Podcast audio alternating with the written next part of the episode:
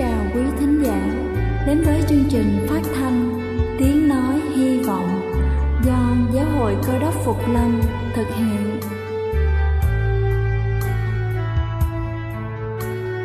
Kính thưa quý vị, Đức Chúa Giêsu trước khi Ngài về trời đã ban cho các môn đệ của Ngài một điều răn mới, đó là họ phải yêu thương nhau như chính tình yêu mà Ngài đã dành cho họ Quả thật vậy thưa quý vị, tình yêu thương là một món quà vô giá mà Chúa đã ban cho nhân loại và đó cũng là thông điệp mà chúng tôi muốn gửi đến toàn thể quý vị.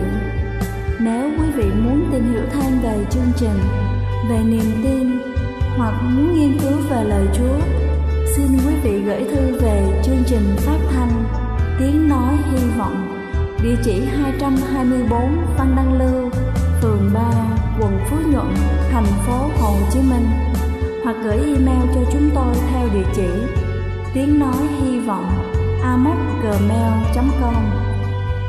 Ngoài ra, quý vị cũng có thể liên lạc với bất kỳ hội thánh cơ đốc Phục Lâm tại địa phương gần nhất. Xin chân thành cảm ơn và kính mời quý vị lắng nghe chương trình hôm nay.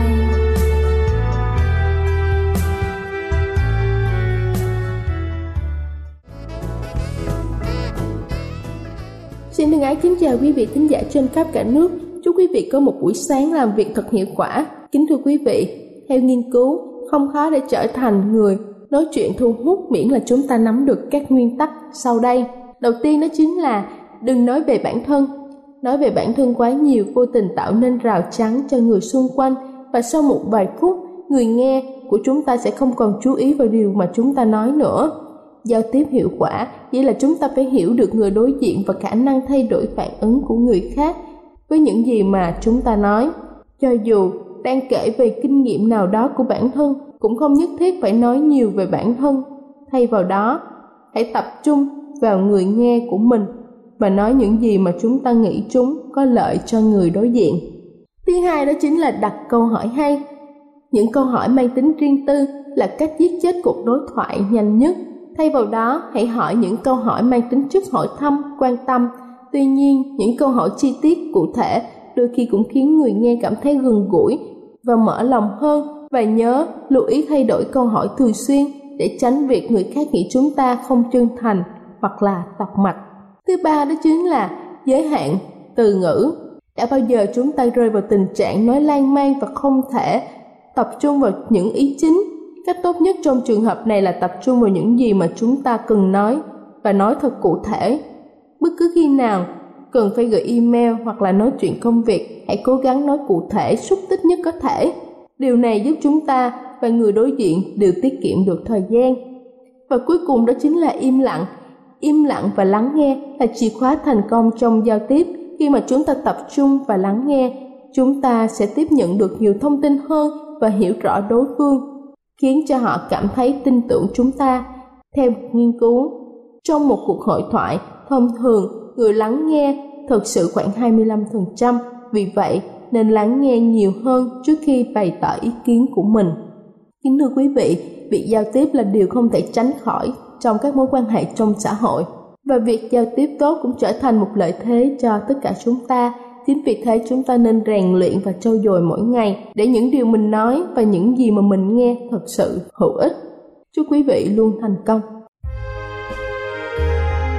Đây là chương trình phát thanh Tiếng Nói Hy Vọng do Giáo hội Cơ đốc Phục Lâm thực hiện. Nếu quý vị muốn tìm hiểu về chương trình hay muốn nghiên cứu thêm về lời Chúa, xin quý vị gửi thư về chương trình phát thanh Tiếng Nói Hy Vọng địa chỉ 224 Phan Đăng Lưu, phường 3, quận Phú Nhuận, thành phố Hồ Chí Minh hoặc gửi email cho chúng tôi theo địa chỉ tiếng nói hy vọng amoc@gmail.com. Ngoài ra, quý vị cũng có thể liên lạc với bất kỳ hội thánh cơ đốc Phục Lâm tại địa phương gần nhất. Xin chân thành cảm ơn và kính mời quý vị tiếp tục lắng nghe chương trình hôm nay.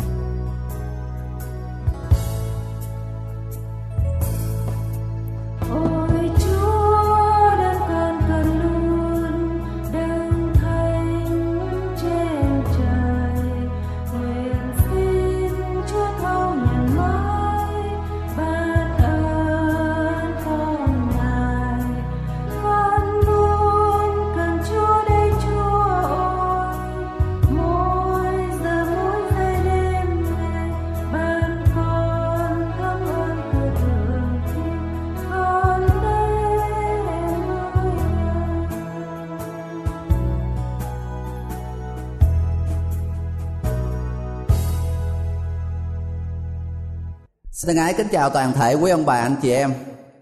Trong ba năm rưỡi mà Đức Chúa Giêsu ngài đi hành đạo, rất nhiều lần Đức Chúa Giêsu đã kể các ví dụ để muốn dạy dỗ một lẽ thật nào đó đối với đoàn dân đi theo ngài. Xin mời quý ông bà anh chị em lật ở trong sách Matthew đoạn 13 từ câu số 1 tới câu số 9.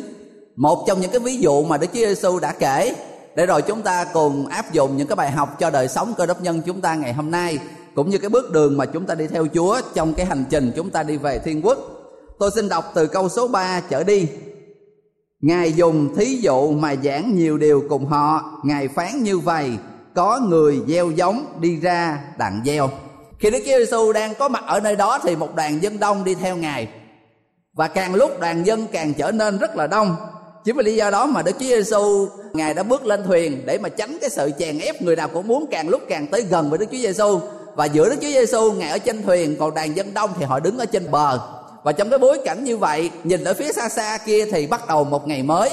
Ngài thấy một người nông dân đã bắt đầu đi ra và đem theo cái túi hạt giống của mình, để rải những cái hạt giống bắt đầu một cái vụ mùa mới. Trong cái bối cảnh như vậy, Đức Chúa Giêsu liền đã kể câu chuyện cho các môn đồ cùng những đoàn dân đông đi theo ngài. Ngài kể rằng có một người đi gieo giống, đi ra để mà gieo.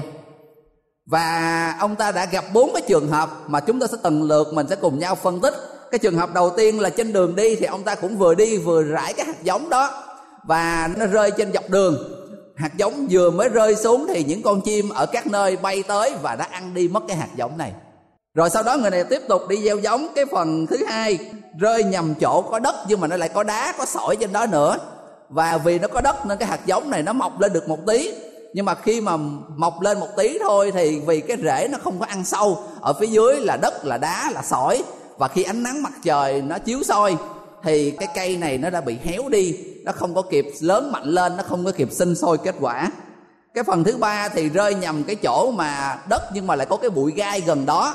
Và khi mà nó mọc lên thì những cái bụi gai này nó đã che chắn đi ánh nắng mặt trời, nó đã thu hút hết tất cả những cái thứ dinh dưỡng. Và rồi cái cây này nó cũng bị nghẹt ngòi, nó không có lớn mạnh. Và cuối cùng nó cũng chết đi. Số phận nó cũng không khác gì ba, hai cái hạt giống còn lại và cuối cùng cái phần đất thứ tư, ở trong đây kinh thánh chúng ta câu số 8 ghi, một phần khác nữa rơi nhầm chỗ đất tốt thì xanh hay trái. Một hộp ra được một trăm, một hộp được sáu chục và một hộp được ba chục. Đây là tất cả những gì mà Đức Chúa Giêsu đã kể. Và sau khi Đức Chúa Giêsu đã kể cái câu chuyện này thì đoàn dân đông ngơ ngác, họ không hiểu những gì Đức Chúa Giêsu muốn nói thậm chí các môn đồ cũng đã tới gặp chúa và nói rằng, tại sao thầy kể ví dụ làm gì sao thầy không nói đại cái câu chuyện, nói thẳng ra cái lẽ thật? Dùng cái ví dụ như vậy, người ta sẽ không thể hiểu. Bắt đầu trong câu số 10 Môn đồ đến gần Ngài mà hỏi rằng, Sao Thầy dùng thí dụ và phán cùng chúng vậy? Và Đức Giêsu Ngài đã nêu ra cái lý do Tại sao mà Ngài phải dùng ví dụ. Ở mỗi bước đường mà Đức Giêsu đi theo, Luôn luôn có sự rình rập của những người Pharisee Của những thầy thông giáo có những người mà họ chỉ đợi một cái sơ hở nào đó của chúa, họ sẽ dùng những cái lời lẽ mà ngài đã nói ra để bắt bẻ ngài và ngài không muốn rằng cái công việc của ngài lại sớm chấm dứt trước thời hạn như vậy. Một cái ví dụ thì ngài kể ra tùy các người nghe. Muốn hiểu sao hiểu, tôi chỉ kể một cái ví dụ cái người gieo giống như vậy. Do đó mà người nào mà thật lòng muốn tìm biết lẽ thật, thì họ sẽ thấy được lẽ thật đằng sau câu chuyện đó. Còn có những người đi theo chúa với ý đồ chỉ là để bắt bớ có những người chỉ tò mò, có những người chỉ ham vui. Thì đơn giản họ chỉ nghe đó chỉ là một cái câu chuyện. Như bao nhiêu câu chuyện tầm phào khác mà họ đã từng nghe, họ sẽ không được nhìn thấy lẽ thật của Đức Chúa Trời. Và cuối cùng từ câu số 18 trở đi. Đức Chúa Giêsu bắt đầu giải nghĩa cái ví dụ này cho các môn đồ của Ngài. Chúng ta xin lật từ câu số 18 trở đi. Sách Matthew đoạn 13 Ấy vậy các ngươi hãy nghe nghĩa Ví dụ về kẻ gieo giống là gì? Khi người nào nghe đạo nước thiên đàng mà không hiểu, thì quỷ dữ đến cướp đều đã gieo trong lòng người. Ấy là kẻ chịu lấy hạt giống rơi dọc đàn. Cái nhóm đầu tiên là cái hạt giống rơi bên dọc đường như vậy. Đức Chúa Giêsu đã nói rằng có những người nghe được đạo, cái nhóm này là cái nhóm may mắn hơn những người khác. Có những người cả đời họ không bao giờ nghe được lẽ thật của tin lành chưa bao giờ nghe về danh Chúa, chưa bao giờ nghe được về tình yêu thương, về sự cứu rỗi của Ngài. Cái nhóm số 1 này may mắn hơn những người đó. Đây là những người có cơ hội để nghe được đạo của Đức Chúa Trời. À, cái hạt giống ở trong đây nếu chúng ta lật ở trong sách Matthew là cái câu chuyện mà chúng ta kể cái câu chuyện này được hai tác giả còn lại là Mark và Luca đều viết lại ở trong sách Luca đoạn 8 tác giả đã giải thích một cách rõ ràng cho chúng ta để nghe để mà mình hiểu được cái hạt giống đó là thế nào chúng ta là trong sách Luca đoạn 8 câu số 11 hột giống là đạo Đức Chúa Trời. Thật ra thì chỗ này kinh thánh tiếng Việt của chúng ta dịch không có sát nghĩa với lại bản gốc, tiếng Hy Lạp hay là cái bản diễn nghĩa của tiếng Anh. Ở đây ghi rằng hạt giống thực chất ở trong cái bản gốc ghi rằng hạt giống chính là lời của Đức Chúa Trời, hay còn gọi là quyển kinh thánh của chúng ta. Do đó mà khi mà chúng ta có cơ hội mình nghe lời Chúa, khi chúng ta có cơ hội mình học hỏi lời của Chúa là chúng chúng ta đang được cái hạt giống này gieo trên người của chúng ta. Và trong đây ghi rằng đây là những người, cái nhóm số 1 là những người mà họ có cơ hội để họ nghe lời của Chúa. Nhưng mà ở trong đây ghi rằng họ nghe mà họ không hiểu. Thật ra thì không phải là vì cái người diễn giả ở trên đây cố tình muốn à, làm khó những người ở dưới, nói cái gì đó để cho những người ở dưới không hiểu. Tất cả những người mà khi tôi tới của Chúa, khi đứng ở trên đây đều muốn cái sứ điệp, những cái gì mình trình bày, những người ở dưới hiểu được, làm theo thì đây mới là trách nhiệm của những người đi truyền giảng tin lành. Nhưng thật ra ý chính ở trong đây Đức Chúa Giêsu muốn nói rằng khi mà chúng ta nghe nhưng mà là mình nghe một cách thờ ơ, mình nghe một cách mà mình không có chú ý hay là thậm chí có những trường hợp nghe hiểu nhưng mà lại cố tình để mà không hiểu bởi vì cái điều đó không phải là những gì mình chờ đợi. Trong đầu của chúng ta đã có sẵn câu trả lời. Và mình muốn rằng ở trên đây cái câu trả lời được cái người diễn giả trình bày nó phải giống với câu trả lời của mình. Và khi cái câu trả lời này nó không giống với chúng ta thì chúng ta cố tình mình không chịu hiểu như vậy và thần linh tiên tri bại lên chu cho chúng ta biết được rằng ma quỷ nó chỉ chờ đợi những cơ hội như vậy. Đương nhiên nó sẽ không bao giờ muốn cho chúng ta hiểu được lời của chúa. Để rồi mình làm theo, mình được biến đổi như vậy là nó sẽ mất đi một thần dân ở trong cái cái vương quốc đen tối của nó. Do đó mà ma quỷ nó sẽ làm tất cả mọi cách để tìm cái cơ hội rình mò, chỉ đợi chúng ta chỉ cần sơ hở một chút thôi là nó sẽ chọc ngay cái hạt giống tinh lành vừa mới được gieo ở trong người của chúng ta. Trong cái quyển sách châu ngọc của lẽ thật ở trong quyển sách này, bà lên sư quay đã giải nghĩa tất cả các ví dụ của Đức Chúa Giêsu mà ngài đã từng kể ở trong đó. Và ở trang số 32 bà quay đã viết như thế này, ma quỷ làm cho tâm trí bận rộn với những kế hoạch của thế gian. Nó kích động sự chỉ trích hoặc nói bóng gió làm nghi ngờ và không tin. Đôi lúc, sự lựa chọn từ ngữ của diễn giả hoặc cử chỉ của người có thể không làm hài lòng những người nghe và họ chăm chú vào những khiếm khuyết này chính vì lý do đó mà họ chỉ chú ý vào cái cử chỉ, điệu bộ, cái lời nói, cái ngôn ngữ của cái người diễn giả. Và và để cho những cái thứ này chi phối, để rồi cuối cùng cái điều quan trọng nhất là cái lẽ thật, cái sứ điệp cần truyền tải tới, thì lại không nghe. Và chính vì lý do đó mà nhiều người có cơ hội để nghe được lời của Đức Chúa Trời, nhưng lại rơi vào cái nhóm đầu tiên, là cái nhóm mà hạt giống rơi nơi dọc đường. Khi mà tôi đọc cái quyển sách này, có một điều mà làm cho tôi còn bối rối hơn nữa sa tăng có nhiều kẻ giúp đỡ. Phía trên thì ghi rằng những con chim mà cướp hạt giống đó là ma quỷ, và phần dưới bà quay viết rằng sa tăng có nhiều kẻ giúp đỡ. Nhiều người xưng là cơ đốc nhân đang giúp đỡ kẻ cám dỗ để chọp lấy những hạt giống lẽ thật khỏi tấm lòng của những người khác.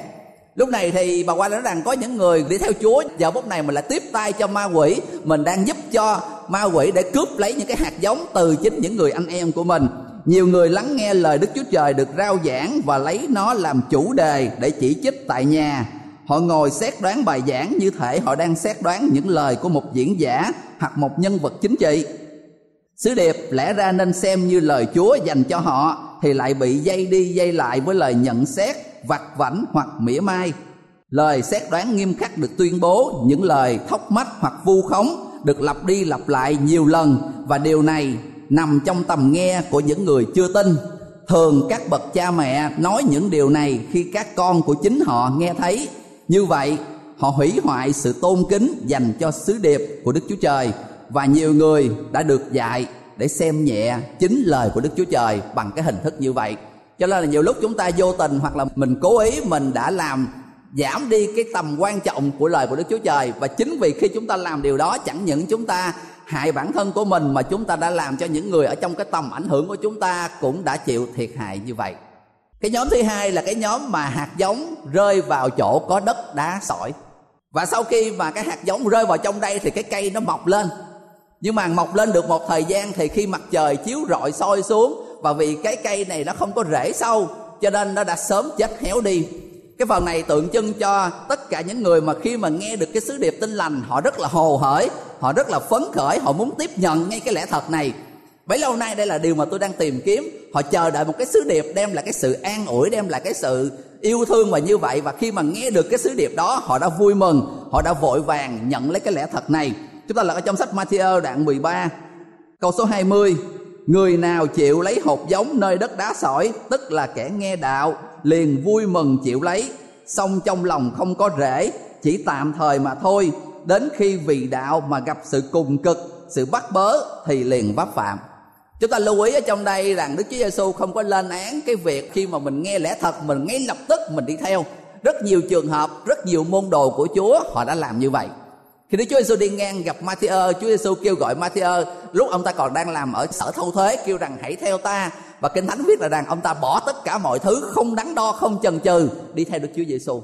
Khi gặp hai anh em của Simon Phaolô và anh Rê đang đánh cá và Đức Chúa Giêsu gọi họ rằng hãy theo ta Kinh Thánh viết lại họ bỏ tất cả mọi sự Bỏ thuyền, bỏ lưới, bỏ cái mẻ cá của mình Và đi theo Ngài. Thậm chí các trường hợp của dân và gia cơ còn ghê hơn như vậy khi mà nghe cái lời kêu gọi của Chúa họ vừa mới đánh được một cái mẻ cá lớn họ bỏ thuyền họ bỏ lưới họ bỏ cá. Thậm chí trong đó ghi rằng họ bỏ luôn cái người cha của mình cái người mà đang cùng đánh cá chung với họ để đi theo Đức Chúa Giêsu do đó mà kinh thánh khen ngợi những cái việc mà khi chúng ta dứt khoát đi theo Chúa như vậy điều mà ở trong đây muốn nói là khi mà mình đi theo nhưng mà mình lại không có tính được cái giá để đi theo Ngài Đức Chúa Giêsu đã nói rằng nếu các ngươi muốn theo ta thì phải liều mình vác thập tự giá mình mà theo ta. Có nhiều người tìm tới với lẽ thật chỉ vì cái mặt tích cực. Trong một cái đợt truyền giảng nào đó mình nghe nói về Đức Chúa Giêsu là tình yêu, mình sẽ tìm được sự bình an ở trong cuộc đời của mình, mình sẽ tìm được cái sự thịnh vượng, cái ơn phước của Chúa khi mà chúng ta đã quyết định từ bỏ thế gian và đi theo ngài, đây chính là những điểm mà chúng ta thấy hấp dẫn và mình đã quyết định đi theo vì những cái lý do đó. Tóm lại, cái nhóm số 2 là những người đã đi theo chúa, nhưng lại không tính cái giá để đi theo ngài. Và tới rồi khi họ gặp đối diện với hoàn cảnh thực tế, và đây là lúc mà đức tin của họ bị thử thách, và phần lớn trong số họ đã như cái hạt giống rơi đất đá sỏi đã sớm mọc và cũng đã sớm héo tàn như vậy nhiều người ngay từ ý định ban đầu khi họ đi theo Chúa cũng tương tự như vậy. Cứ tưởng rằng theo Chúa cuộc đời của chúng ta chỉ có toàn là màu hồng, những cái màu tươi đẹp. Và đó là lý do là họ quyết định đi theo Đức Chúa Giêsu. Nhưng khi mà ở cái phía bên kia trời, khi mà những lúc mà thử thách cam go, những lúc khó khăn thì lúc này là lúc mà niềm tin của họ đã dao động và theo như trong đây nói, khi mặt trời mọc lên tức là kẻ nghe đạo vui mừng chịu lấy xong trong lòng không có rễ chỉ tạm thời mà thôi đến khi vì đạo mà gặp sự cực khổ, bắt bớ, thì liền vấp phạm. Cái nhóm số 3 là những người mà hạt giống rơi vào bụi gai. Và trong đây ghi rằng, có hai cái việc mà làm cho hạt giống bị nghẹt ngòi, nó đã không lớn mạnh được. Ở trong đây câu số 22 xin quý mà cho em là ở trong sách Matthew đoạn 13 câu 22 kẻ nào chịu đạo, lấy hột giống nơi bụi gai, tức là kẻ nghe đạo mà sự lo lắng về đời này và sự mê đắm của của cải làm cho nghẹt ngòi đạo và thành ra không kết quả. Cái nhóm thứ ba này cũng ở cái môi trường khác, nhưng mà lại cũng cái kết quả y chang hai hạt giống trước là cũng không kết quả. Ở trong đây đề cập tới hai cái sự việc mà chúng ta lưu ý. Phần lớn mọi người trên cuộc đời này đều rơi vào hai cái nhóm này. Cái nhóm thứ nhất là cái nhóm sự lo lắng về đời này theo như giải nghĩa của những người nghiên cứu về uh, kinh thánh thì họ cho biết là cái nhóm này rơi vào những người có cái đời sống kinh tế vật chất cuộc đời này nó khó khăn. Và vì mình thấp hơn cái tiêu chuẩn của xã hội mình khó khăn về của cải vật chất do đó mà trong cuộc sống mình lúc nào mình cũng chỉ nghĩ tới cơm áo gạo tiền mình bận rộn ngày mai tôi sẽ ăn cái gì quần áo ra sao công việc mình thế nào. Và chính vì họ quá lo toan với những thứ trong cuộc sống đời này đức tin của họ đã bị nghẹt ngòi quên đi cái bài giảng trên núi Đức Chúa Giêsu đã nói với các môn đồ và đoàn dân đông đi theo Ngài rằng coi cái loài chim trên trời, coi cái loài hoa ở ngoài đồng. Không cần lo lắng gì hết mà Đức Chúa Trời vẫn chu toàn tất cả mọi điều mà những cái loài có cần này Đức Chúa Giêsu đã khẳng định rằng Cha ở trên trời còn quan tâm cho chúng ta còn nhiều hơn tất cả những cái loài này. Nhưng đây là cái nhóm người mà họ đi theo Chúa nhưng mà họ lại không có hoàn toàn đặt chọn cái niềm tin nơi cái sự quan phòng của Đức Chúa Trời. Họ vẫn muốn tự mình giải quyết những cái nan đề ở trong cuộc đời của mình. Đây là cái nhóm số 1 cái nhóm kia thì ngược lại. Cái nhóm kia thì nằm ở trong cái thành phần cao hơn ở trong xã hội, nơi mà chúng ta đã có đầy đủ tất cả mọi thứ. Mình hoàn toàn đối lập lại với cái nhóm số 1 một bên thì là lo lắng về sự đời này và bên kia là sự mê đắm về của cải. Đây là những người mà được Chúa ban cho dư dật ở trong tài sản của mình. Nhưng mà giờ phút này họ lại ăn chơi, họ lại có những thú vui của thế gian. Họ có những điều mà họ xâm chiếm tâm hồn của họ họ quá bận rộn để mà tiêu xài những cái vật chất mà Chúa ban cho mình. Quên đi rằng Chúa ban cho chúng ta nhiều hơn để không phải chúng ta chỉ biết thụ hưởng một mình mình, mà Chúa muốn chúng ta góp phần giúp đỡ những người có cần hơn xung quanh chúng ta. Do đó mà chúng ta rơi vào bất kỳ một trong hai nhóm này, thì chúng ta cũng giống như cái hạt giống nơi bụi gai, mà chúng ta bị héo mòn đi cái đời sống của chúng ta và chúng ta bị nghẹt ngòi, không có kết quả là như vậy đó là lý do tại sao mà trong sách một Timôthê, khi sứ đồ Phaolô gửi cái bức thư cho Timôthê, ông ta đã nói với Timôthê rằng sự tinh kính cùng sự thỏa lòng, ấy là một lợi lớn. Có nghĩa là mình đừng quá giàu, mình đừng quá nghèo, mình ở trong cái sự mà đầy đủ những cái nhu cầu hàng ngày của chúng ta, đó là điều mà hạnh phúc nhất cho cơ đốc nhân của chúng ta. Ở trong sách châm ngôn, vua Salomon cũng thốt lên cái điều mà ông ta cầu nguyện, ông ta ước ao với Chúa. Salomon đã từng nói với Chúa rằng, xin cho con đừng có quá nghèo để rồi con phải đi ăn trộm, ăn cắp, con làm hổ danh của Chúa. Nhưng mà cũng đừng cho con quá giàu, để rồi khi mà con quá giàu, con lại quên đi rằng Chúa là ai. Và nghĩ rằng tất cả những thứ này là do đôi tay khối óc tài giỏi này làm ra. Và cuối cùng đã bỏ Chúa. Ông ta cầu nguyện xin Chúa cho ông ta vừa đủ để rồi ông ta vẫn có cái nhu cầu, vẫn còn cảm nhận được rằng cần có Chúa mỗi ngày trong cuộc đời của ông. Và cuối cùng cái nhóm thứ tư là khi mà cái hạt giống rơi nhầm đất tốt, thì nó sanh ra rất là nhiều lần, gấp hàng chục, hàng trăm lần với cái hạt giống như vậy. Chỉ bốn mảnh đất ở đây thôi. Có ba điều mà tôi muốn gửi đến quý ông bà, anh chị em để cho chúng ta rút ra được cái bài học áp dụng cho bản thân của mình. Mình thấy rằng cái người gieo giống là một người. Cũng cùng gieo một cái loại giống giống nhau. Không phải là vì cái mảnh đất này được gieo giống lại tốt cái mảnh đất kia gieo giống xấu mà nó không ra kết quả. Không phải như vậy. Cái người gieo giống này sử dụng cùng một loại giống nhưng mà bốn cái kết quả nó hoàn toàn khác nhau lý do chính là vì cái đất nó khác nhau cho nên nó dẫn tới cái kết quả khác nhau. Tôi muốn quý ông chị em ngồi suy nghĩ về bước đường mình theo Chúa có những người mình mới theo Chúa có những người mình theo Chúa. Từ khi tấm bé có những người mình theo Chúa hàng chục năm trong cuộc đời của mình. Nếu mình ngồi nghiêm túc mình đánh giá cái mảnh đất của chúng ta thì mình ở trong cái mảnh đất nào? Số 1, số 2, số 3 hay là số 4 hay là thậm chí có những người trong chúng ta, cái mảnh đất của mình là có một đỏm chỗ này là số 1 một khúc chỗ kia là số 2 rồi một khúc chỗ nọ là số 3 và chỉ có một chút nào đó là số 4 ở trong đó. Thì đây là một điều mà chỉ có mỗi một mình chúng ta mình mới biết được. Có thể những người xung quanh chúng ta, những anh chị em ở trong hội thánh, họ sẽ không biết thực sự đất của chúng ta là đất loại nào, nhưng riêng bản thân của chúng ta thì mình biết được điều đó. Nếu như mình thật sự muốn biết câu trả lời. Và điều số 2 tôi muốn gửi gắm đến mọi người đó chính là khác hẳn với là cái mảnh đất nó cố định, nó vô chi vô giác, và nó hoàn toàn không thay đổi số phận của nó. Nhưng ở chúng ta ở đây hoàn toàn khác. Đó chính là chúng ta có thể thay đổi cái số phận đời đời của mình. Có thể ngay giờ phút này khi tôi nghiêm túc tôi đánh giá bản thân tôi là đất ở vị trí số 1 cái mảnh đất mà gọi là đất dọc đàn, cái hạt giống mà bị chim nó ăn mất đi. Nhưng mà từ cái vị trí xấu xa đó chúng ta có thể cậy nhờ ân điển của chúa. Mình ăn năn, mình xưng tội, mình phấn đấu, mình cố gắng, chúng ta có thể trở nên một mảnh đất màu mỡ khi chúa vẫn còn cho chúng ta cơ hội trong ngày hôm nay đó là do tại sao mà mình có cơ hội để được nghe cái sứ điệp này để rồi chúng ta sẽ cải thiện lại cái mảnh đất của mình để trở thành cái mảnh đất theo đúng ý muốn của Đức Chúa Trời ban cho chúng ta.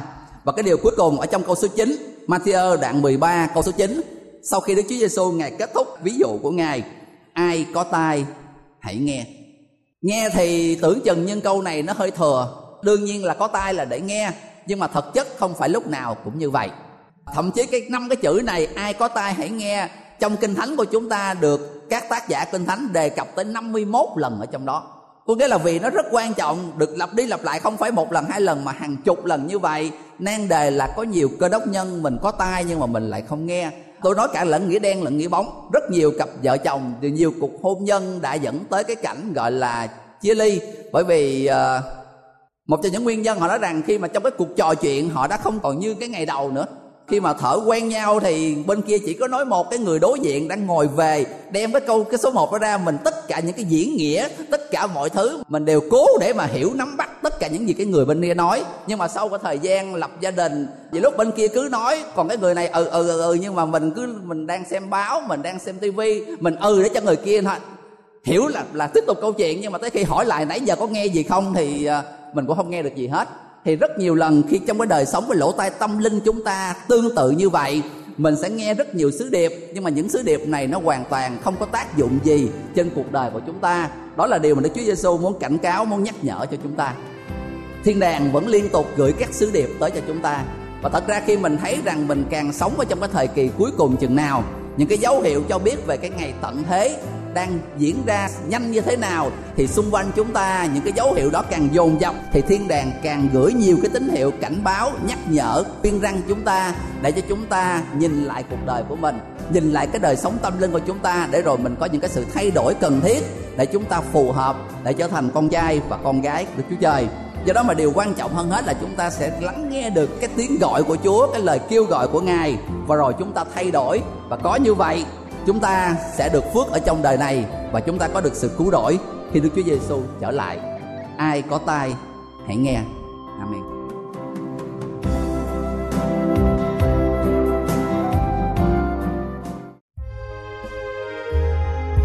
Đây là chương trình phát thanh Tiếng Nói Hy Vọng do Giáo hội Cơ đốc Phục Lâm thực hiện.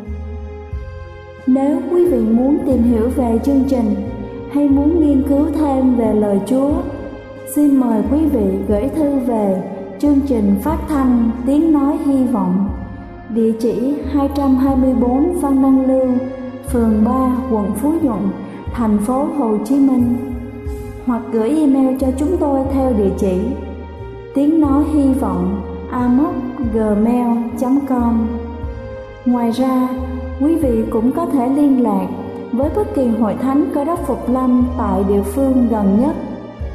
Xin chân thành cảm ơn và hẹn gặp lại quý vị trong chương trình lần sau.